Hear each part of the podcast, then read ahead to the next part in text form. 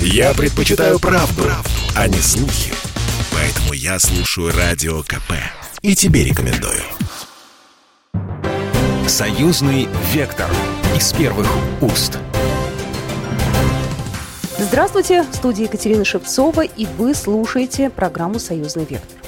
Итак, последние новости. Литовские железные дороги с 1 февраля перестали принимать грузы крупнейшего белорусского производителя экспортера калийных удобрений «Беларусь Кали» до специального разрешения правительственной комиссии по национальной безопасности. Кому выгодно? Это санкционная война. Кто потеряет, а кто выиграет? И какова во всей этой истории роль России и союзного государства? Будем в этом разбираться в нашей сегодняшней программе.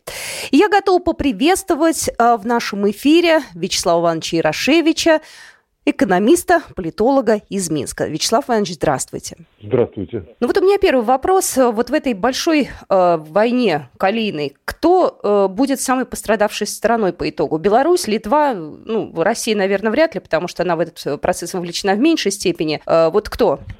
Ну, мне кажется, пострадают обе стороны. Э, конечно, пострадает и Беларусь, потому что придется перенастраивать логистику, это стоит э, денег. Специалисты, естественно, наши понимают, э, что надо делать и как. Ну, опять-таки, по мановению палочки это не произойдет. Я уверен, что какие-то альтернативные были уже варианты проработаны заранее, но, конечно, надежда всегда умирает последним, может быть, до последнего думалось, что не произойдет то, что происходит. Поэтому однозначно пострадают белорусские э, и производители, и э, те, кто помогает им выходить э, на внешний рынок, белорусская калина компания.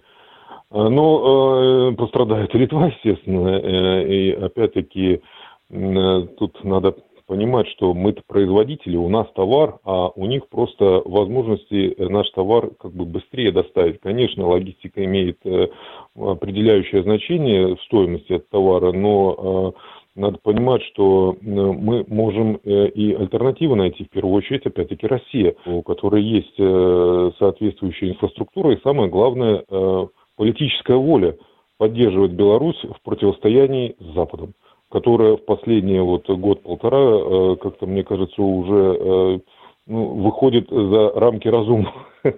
Мы, конечно, и раньше это видели, это никоим образом что-то новое для нас, но тем не менее, когда вот начинается э, у соседей сверху откровенная какая-то вот такая вот истерическая реакция, и они начинают пилить суки, на которых они, собственно говоря, сами сидят. Я имею в виду не только Литву, но и Латвию не может э, не вызывать э, просто какой-то ответной реакции. Я думаю, в итоге, конечно, и литовцы, и латыши, они, э, ну, все, все придет к какому-то ну, разумному компромиссу, но, опять-таки, это время, это должны быть внутриполитические изменения в этих странах, должна быть ситуация разрешена именно по линии Россия-Запад. Я не думаю, что это краткосрочная, это в лучшем случае среднесрочная перспектива.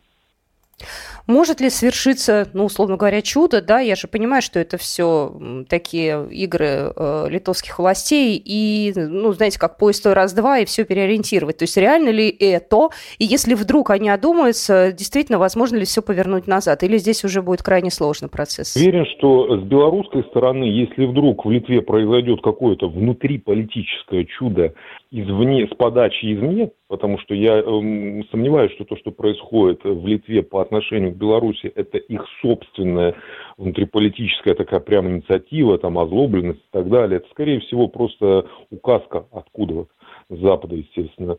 То есть, если вдруг произойдет э, какой-то крен э, назад, маятник качнется именно в отношениях как бы, геополитических, то я уверен, что белорусы, естественно, вернутся к переговорам, какие-то могут быть даже быстрые решения по возвращению транзита, но мне кажется, это маловероятно в текущей ситуации. Это как минимум несколько лет сейчас, естественно, пока в Литве вот э, те власти националистические, такие шовинистические даже настроения, то э, ожидать каких-то чудес я бы не стал. А как вы думаете, кто стоит э, за вот этой вот глобальной историей, э, кто стоит за Литвой? Э, конкретно каким странам вот это все выгодно? Ну, в первую очередь, конечно, это выгодно США. Потому что холодная война, она не исчезла, она просто в какой-то второй, третьей своей там э, э, части находится, как морализонский балет, если помните, да, из трех мушкетеров, да. То есть продолжение идет этого э, противостояния геополитического, и понятно, что основные сюжетные линии разрабатываются в Вашингтоне, не в Европе, я уверен, потому что Европе не выгоден сейчас экономический такой вот коллапс, условно говоря, потому что хватает проблем э, собственных э, из-за пандемии и, и с Китаем и так далее. То есть инфляция рекорды бьет.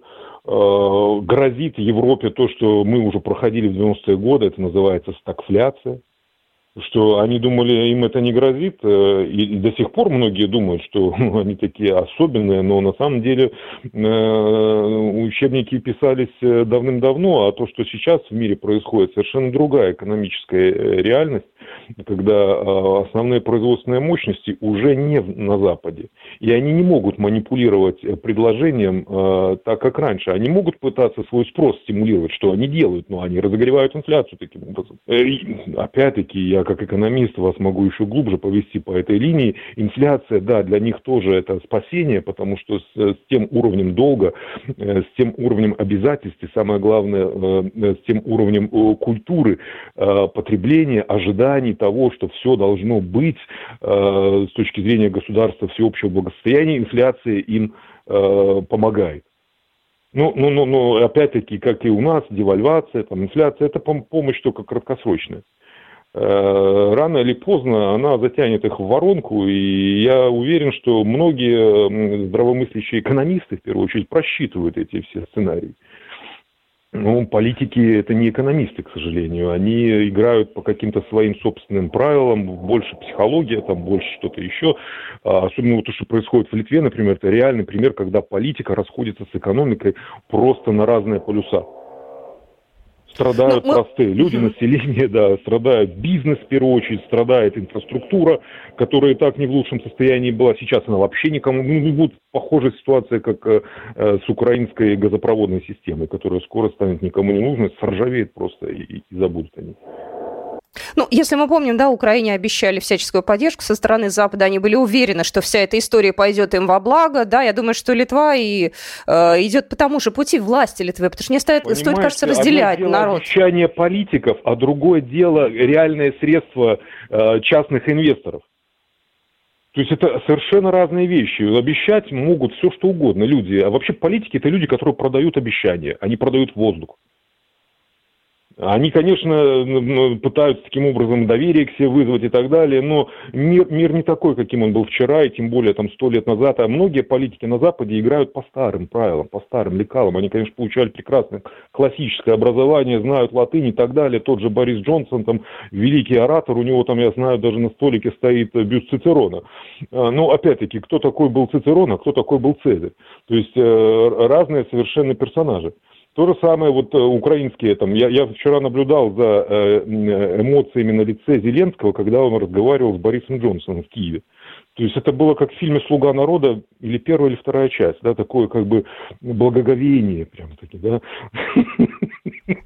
Ну да, некое подобострастие есть да, у него, да, конечно, да, и какая-то да. странная это, реши- решительность в отношении нас. Это, это, это просто смешно, но опять-таки это смешно до той поры, пока ты не вспоминаешь именно фильм «Слуга народа» и до конца его не посмотришь и не поймешь, чем это все закончится.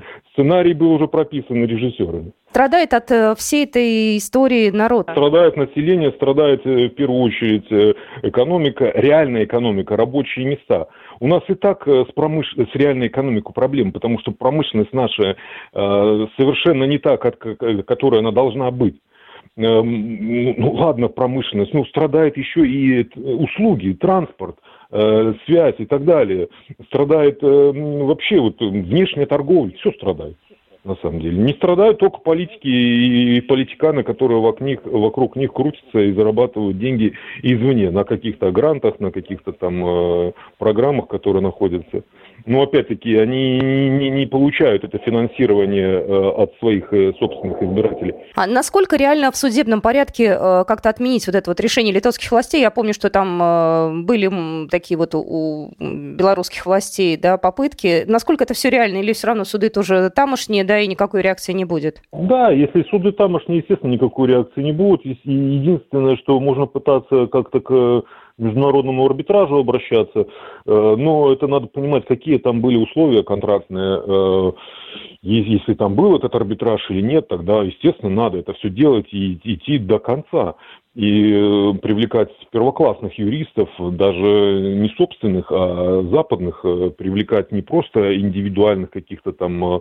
специалистов, но, но компании целые юридические, которые бы могли это дело все довести до конца. Естественно, это будет стоить дорого, это займет много времени, результат не определен, но опять-таки, если контракты были сделаны как положено, то есть какие-то, я уверен, рычаги есть. И может быть, да, это как-то приведет к какому-то решению до судебному. Просто э, как бы показать, э, собственно говоря, свой потенциал, и чтобы на будущее тоже кому-то было это как урок. Потому что я уверен, что те политики, которые там сейчас, они не вечные, так как никто в этом мире не вечен. Они уйдут.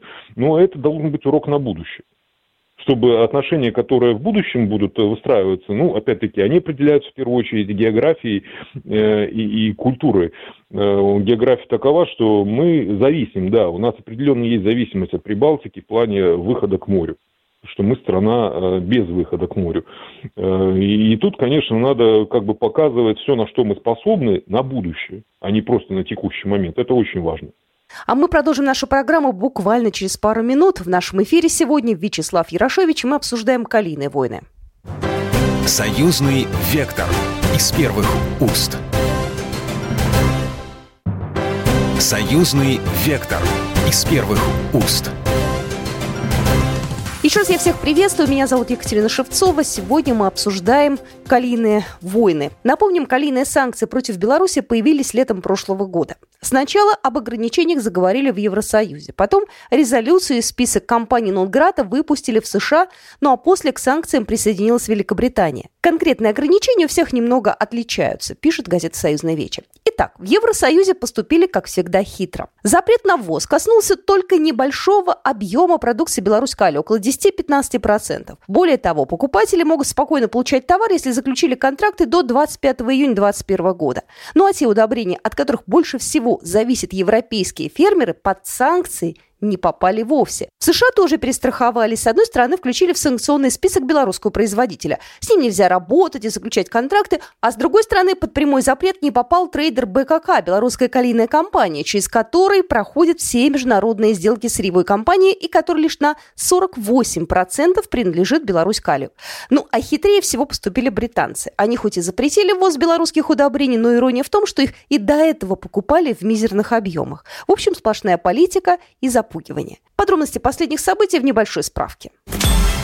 Александр Лукашенко поручил правительству готовить ответные меры против Литвы, если она откажется пропускать белорусские грузы. Такую задачу президент озвучил на совещании с премьер-министром Романом Головченко, руководством Беларусь Калия и белорусской калийной компании.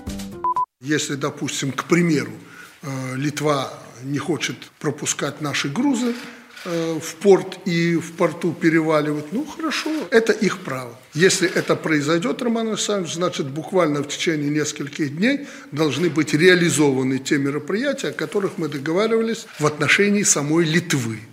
По словам президента, Беларусь готова сесть за стол переговоров с Литвой, но если давление на Минск продолжится, то ответные меры будут предприняты.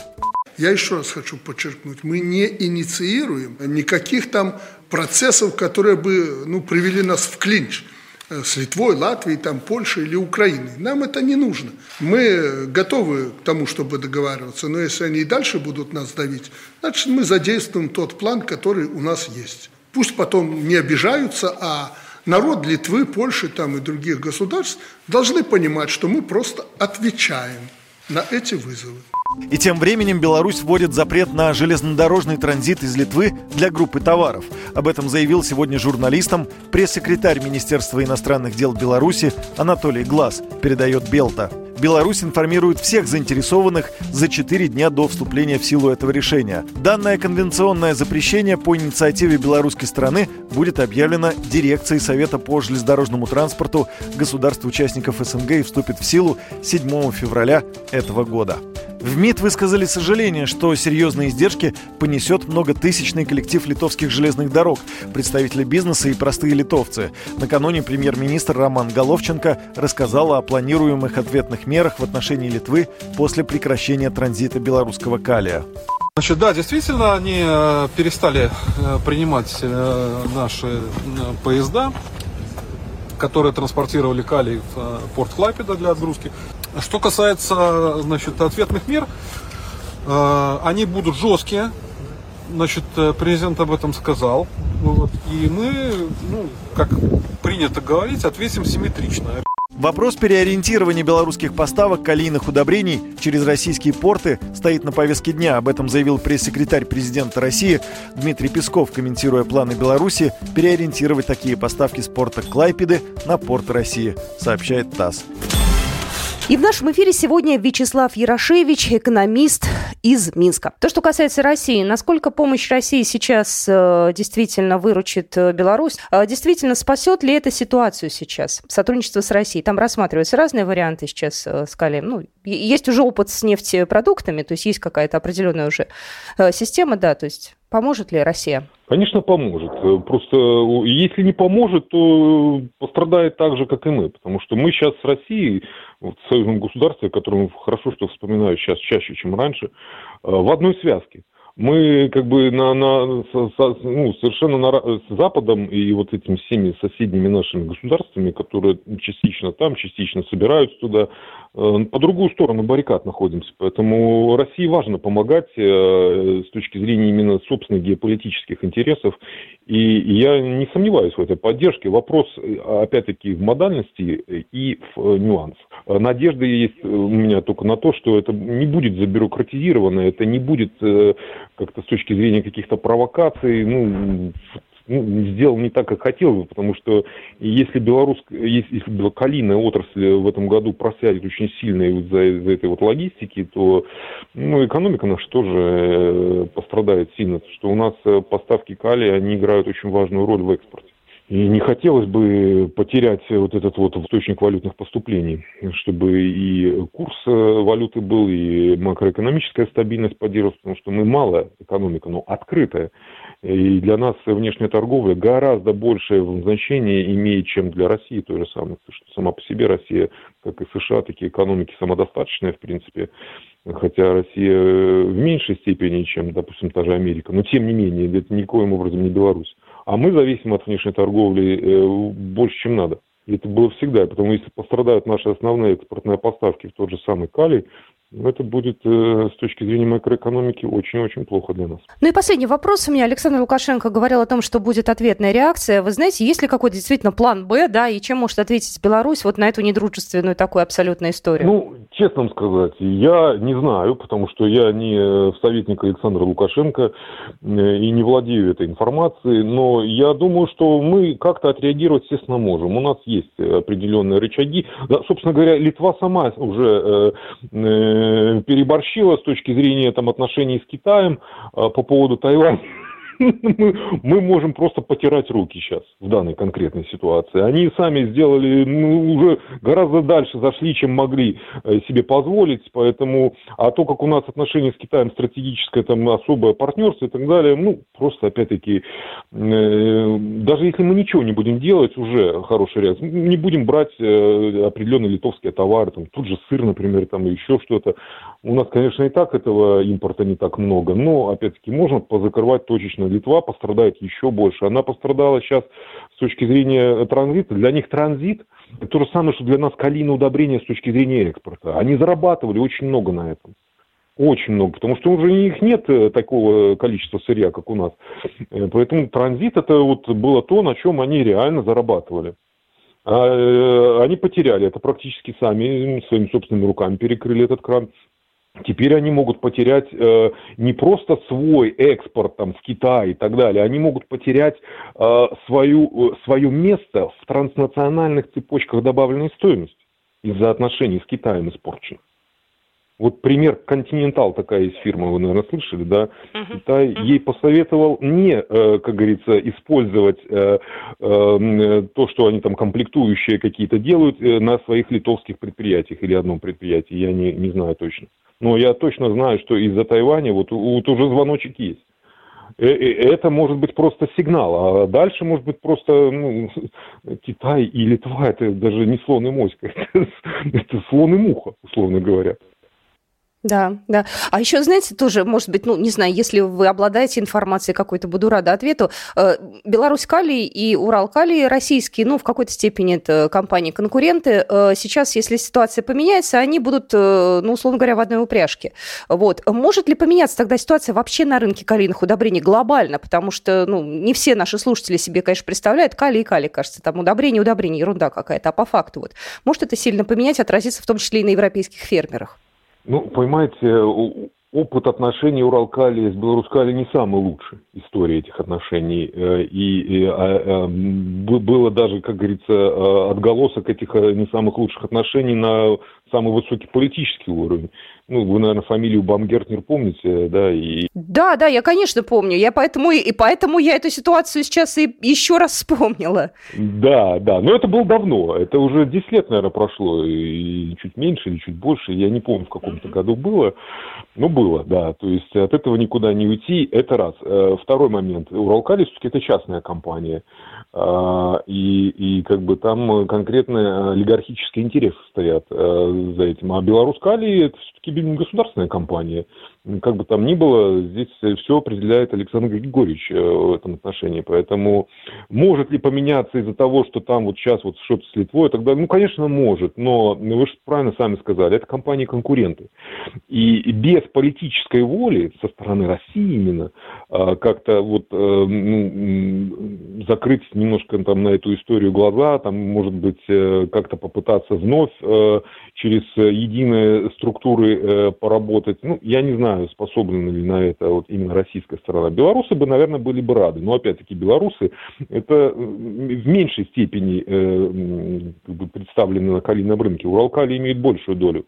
Хотя вместе взятые мы контролируем этот рынок больше, чем наполовину. Вот, вот да. Да, но у Уралкалия больше доля, поэтому и он представляет э, ну, Россию, а мы что? Мы маленькая страна, мы должны понимать, что мы только одна пятнадцатая российской экономики там или какая там шестая часть по, э, по экспортным и так далее. Поэтому, наверное, надо, конечно, пытаться э, на, по, по, как бы опять выходить на общие каналы сбыта, но я в этом сомневаюсь. Мне кажется, так быстро это не произойдет так быстро не произойдет. Скорее всего, Беларускали будут пытаться с помощью белорусской калийной компании ее специалистов э, как-то, ну, используя Россию, ее инфраструктуру, но без Уралкалия вот в текущем году решить свои текущие проблемы. Что будет дальше стратегически, будет зависеть от политиков. И это была программа «Союзный вектор».